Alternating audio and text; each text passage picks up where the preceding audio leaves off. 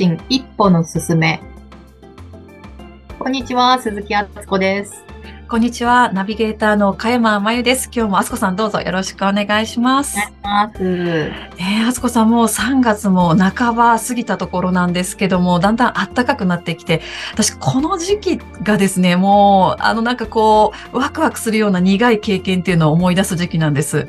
苦い経験ですか？そう、何かっていうと、初めて入社した会社が岩手の、東北の岩手にある会社だったんですけど、そこで4月1日がもう放送、初放送っていうのが決まっていたので、この3月の時期がもう研修で岩手県内各地を走り回りながら先輩についてもう必死だったっていうのがこの3月だったんですね。入社ですぐに生放送なんですか？そう、そう、すごく珍しいケースなんですけど、もう4月1日のこう番組改編って4月だったりとか、あと10月だったりっていうのがあったので、でも4月に先輩と2人で番組スタートっていうのが決まってたんです。だったので、この3月が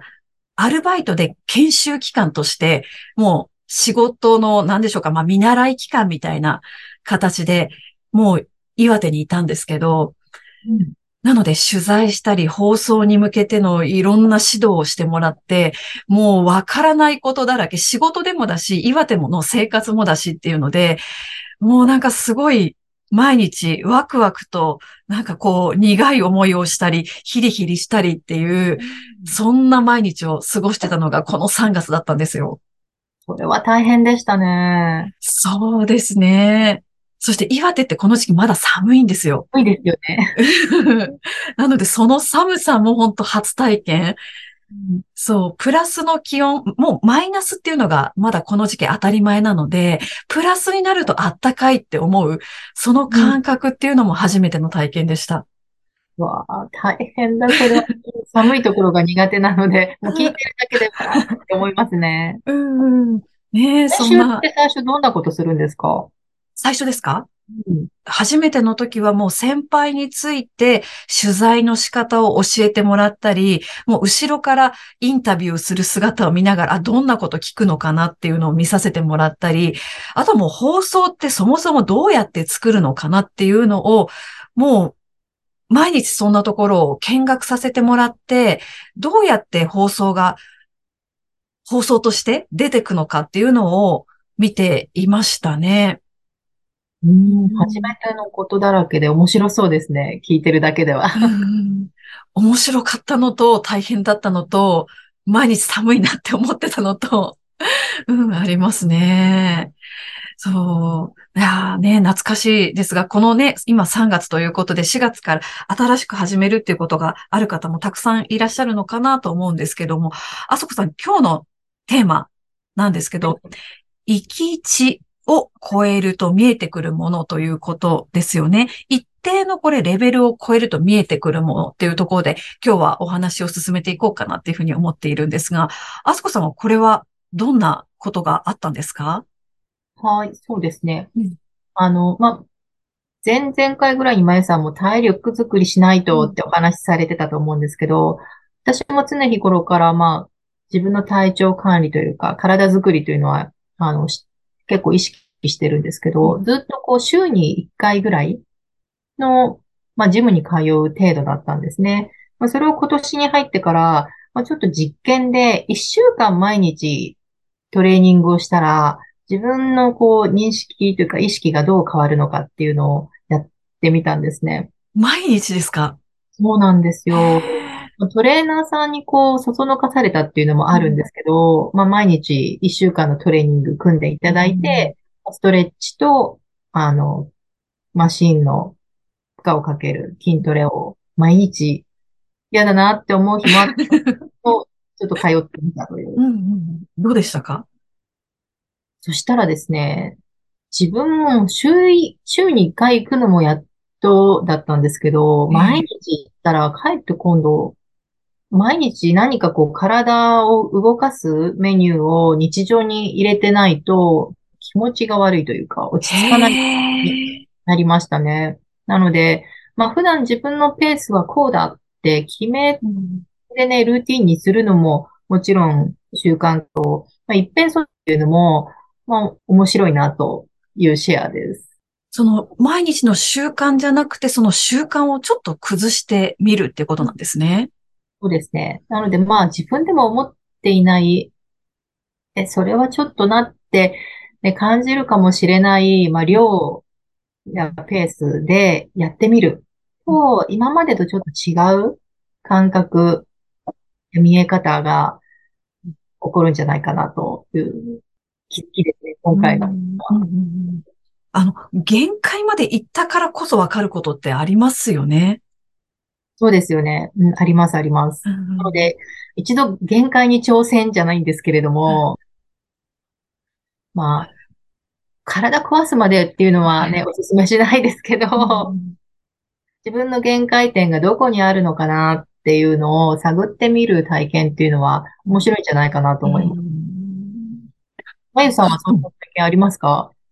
そうですね。限界でまで行くっていうので思い出すと、そうですね。NHK スペシャルの取材をしてきた時ですかね。ちょうど30歳頃だったと思うんですけど、その時に東日本大震災の後に NHK スペシャルの取材を約1年間ぐらいでしょうかしたんですね。で、半年ぐらいはほぼほぼ休みがないっていう期間があって、はい。まあ、休みも何かしらのこう仕事をしていたっていうのがあったんですよね。で、その時に、やっぱこう体力の限界っていうのを感じたのと、でもその半年間休みなくも仕事したからこそ、なんかそれを乗り越えたらもう何でもできるのかなって、どんな仕事もできるのかなっていうふうに思った経験っていうのがその時ですね。うんそう、限界まで行ったからこそ、なんかさらにもう一歩やるっていうところが、もう一歩やるからこそなんか見えてくるものがあるんだろうなっていうのがその時にの経験で分かったっていうのがあります。うん、ありますよね。うん、なんかそのお話を伺ってたら私もありますね。やっぱり現役時代、まあ、いろんな、あの、業務に携わらせていただくっていうので、それこそまあ24時間365日、仕事のことばかり考えて仕事してた記憶を思い出しました。24時間365日。そうですね。その当時は、経理とか総務、中の管理部門の仕事をしながら、あの、店舗ビジネス、飲食店とかエステとかを展開する会社にいたので、店舗の、新しい店舗の立ち上げですとか、店舗運営にも携わっていたので、本当にもう休みなくですね、お店を夜11時ぐらいに閉めた後に本社に戻って経理業務をして、朝ちょっと明るくなりかける頃に、あの、家に帰り、家のことをするみたいな感じを、ぐるぐるぐるぐる回してた記憶があります。わあ、もうスーパーウーマンですね。いやいやいやいや。なんかその時は本当、なんかこう、ね、責任っていうものに縛られて、まあやりすぎていたっていうのもあるんですけど、まあ、戻りたくはないですけど、まあそこ、そういう、こまでのことができたじゃないっていう、先ほどね、まいさんがおっしゃっていた、もう何でもできそうだなっていう自信にはなりましたよね。その期間っていうのはどれくらい続いたんですか？どれくらいですかね。2年ぐらいは続いたと思いますね。うん。まあ、そう、この2年もちょっとやりすぎてたというのもあり、まあ、子供たちが、まあ、高校に入る、高校受験っていうタイミングだったのかな、上の子が。っていうのもあって、まあ、ちょっと仕事は続けられないなっていう、まあ、私が独立するきっかけにもなったエピソードですけど。その、ちょっとこう、忙しすぎるっていうのが独立のきっかけになったんですね。そうですね。まあ、それこそ本当24時間365日体制で仕事してたので、まあ、もう少し家、家という家庭というか子供たちに向き合いたいなという。まあ、実際でも子供が小学校に上がるときも、まあその、ね、自分が独立のタイミングでっていう今お話ししたタイミングでも子供たちとちょっと向き合わないとなと思いながら、まあ離れるわけなんですけど、実際は子供たちは子供たちのペースがあって、あまり私の存在は必要ないなっていう結果にはなるんですけど。でもその高校生にお子さんがなるまでは、そのペースで、忙しいペースで、あつこさんずっとお仕事されていたってことですか？そうですね。あの、その忙しい仕事になったのは子供が中学生ぐらいになってから、まあ、もっと働く時間を増やそうってなったのは一つきっかけですね。まあ、そこに至るまでは、まあ、いくつかの仕事をちょっとホッピングしてるわけなんですけど、毎回変わるタイミングでは子供たちのそういったイベント、うん、なものが関わってるっていうのは、ちょっと今話してて気づきましたね。うん。はい。そうですよね。こう、お子さんが生まれると自分だけの選択ではないところの、こう、影響っていうのはありますよね。いろんな影響があってこの選択をするっていうのがありますもんね。ますよね。まあ、ちょっと一定のレベルを超えるって話とはね、ちょっとずれてはしまうんですけど、パンさん今、ね、名古屋にこう戻られてるっていうのは何がきっかけなんですか？あそうですね。それは子育てですかね。うん、あの、はじめ、一人目の子が生まれた時は東京だったんですけど、その時に夫と私と子供3人で当時は住んでいて、子育てしながら仕事をするっていうのが本当に過酷だなっていうのがあって、で、子供が生まれてから、私の地元に近い、名古屋に近いところに住みたいなっていうのをすごく私自身を感じるようになって、夫とも相談する中で、夫のいろいろ転勤とか、そういったタイミングがあったので、名古屋の方に移住したっていうのがあります。うん。うん、そうですね。都市部、私も金沢で、あの、子育てをして、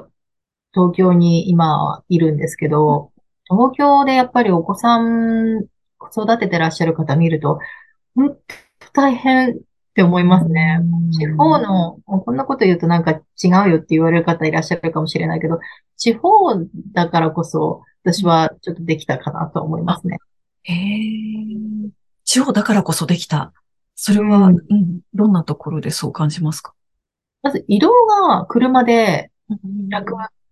だったな。子供をね、車に放り込んでしまって、ドアツードアで移動できるとか、で、もう、もう都市部でね、子育てされてらっしゃる方はね、本当に自転車であるとか、電車のね、乗り継ぎでお子さんと一緒に、ね、あちこち行かないといけないとか、荷物持っていかないといけないとか、それだけ考えても本当に大変ですよ。うん、そうですね。なんかこう、周りにすぐこう、そしてこう、助けてもらえるっていう人が、すぐ近くにまたいたら違うのかなとも思うんですけど、私も夫も、あの、実家がそこからちょっと遠かったものもあって、まあ、両親の近くにいた方が自分も子育ても仕事も両立しやすい環境なのかなっていうふうに感じて、まだ子供たちにとってもいいのかなっていうのも思って、うん、名古屋っていう選択をしましたね。うん。うんうんうんそれもある意味、あれですよね、東京で、まあ、ある一定のレベルを、まあ、二人で頑張ってみて、まあ、別の選択肢をちょっと模索していくっていうプロセスですよね。そうですね。その本当に大変だった期間があったので、うん、地方でのっていうのを選択できましたね。うんうんうん、ね、今日こうね、お話聞いていただいている方も、ワーママの方だったりとか、今育休中の方とか、子育て中っていう方もいらっしゃると思うので、ね、ぜひ、あすこさんの子育ての何かこう、ヒントだったりとか、そこで学ばれたことっていうのも今後、ね、もっともっとお話を伺えるといいなっていうのを今日感じました。うん。話できること何かありますかね？私は本当に、自分のことなので気づきにくいです。はい、きっといっぱいあると思いますよ。ご経験豊富なんで。ね、今日はね、生き地を超えると見えてくるものっていうふうにテーマがあったんですけどね、そこからいろいろ脱線して、いろんな子育てのお話とか、はい、いろいろ伺うことができたんですけど、またぜひ次回もですね、はい、楽しみにお待ちいただければと思います。あすこさん、今日もありがとうございました。ありがとうございます。